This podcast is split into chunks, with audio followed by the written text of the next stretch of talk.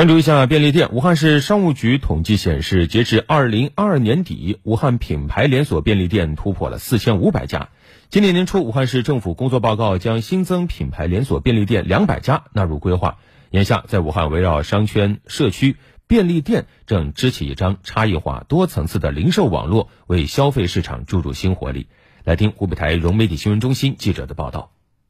在写字楼林立的楚河汉街商圈，不同品牌的大小便利店有近20家，近半数门店近期都在提档升级，扩大鲜食区。其中一家更是直接将鲜食餐厅搬进店里。给我的感觉就是一个比较温馨的小餐厅。我一日三餐啊，或者包括下午茶的时间段，我都习惯性的在这个店去解决，打造成了一个餐厅和便利店结合的一个形式。客流量和销售额的话，同比的话就是有30%的提升。目前，武汉便利店门店总数已超4500家，在商圈、写字楼附近，便利店更重新意，打造应季的主题店，增设便利店加咖啡等丰富消费场景，推出各种季节限定款来吸引年轻消费者和上班族。有和元气森林、简爱、可口可乐、农夫山泉等这样的一个品牌的合作，带来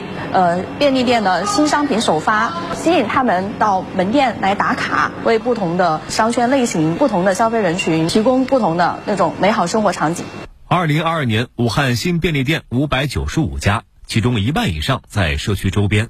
比如在青山区，中百罗森开设了首家生鲜店，新增生鲜水果、卤菜、现烤面包等200多种商品。开业2个多月来，客流量和销售额都实现了2位数的增长。都蛮新鲜的，下个楼差不多15分钟就到了。随着这一个季节的一个变换，新增的生鲜的一些水果，一个月下来的话，我们大概的话会更新个30%到40%左右。依托已有的稳定供应链，不少本土便利店加速触网，线上点单、线下30分钟送达的配送服务，满足消费者即看即买即到的需求。有的时候，刷到一个什么视频呢，看到这些吃的东西的时候，有的时候就想吃，线上然后点一个，然后又很快能够到达。供应链的话是依托于中百物流，包括我们的鲜食工厂的这样一个配备的话，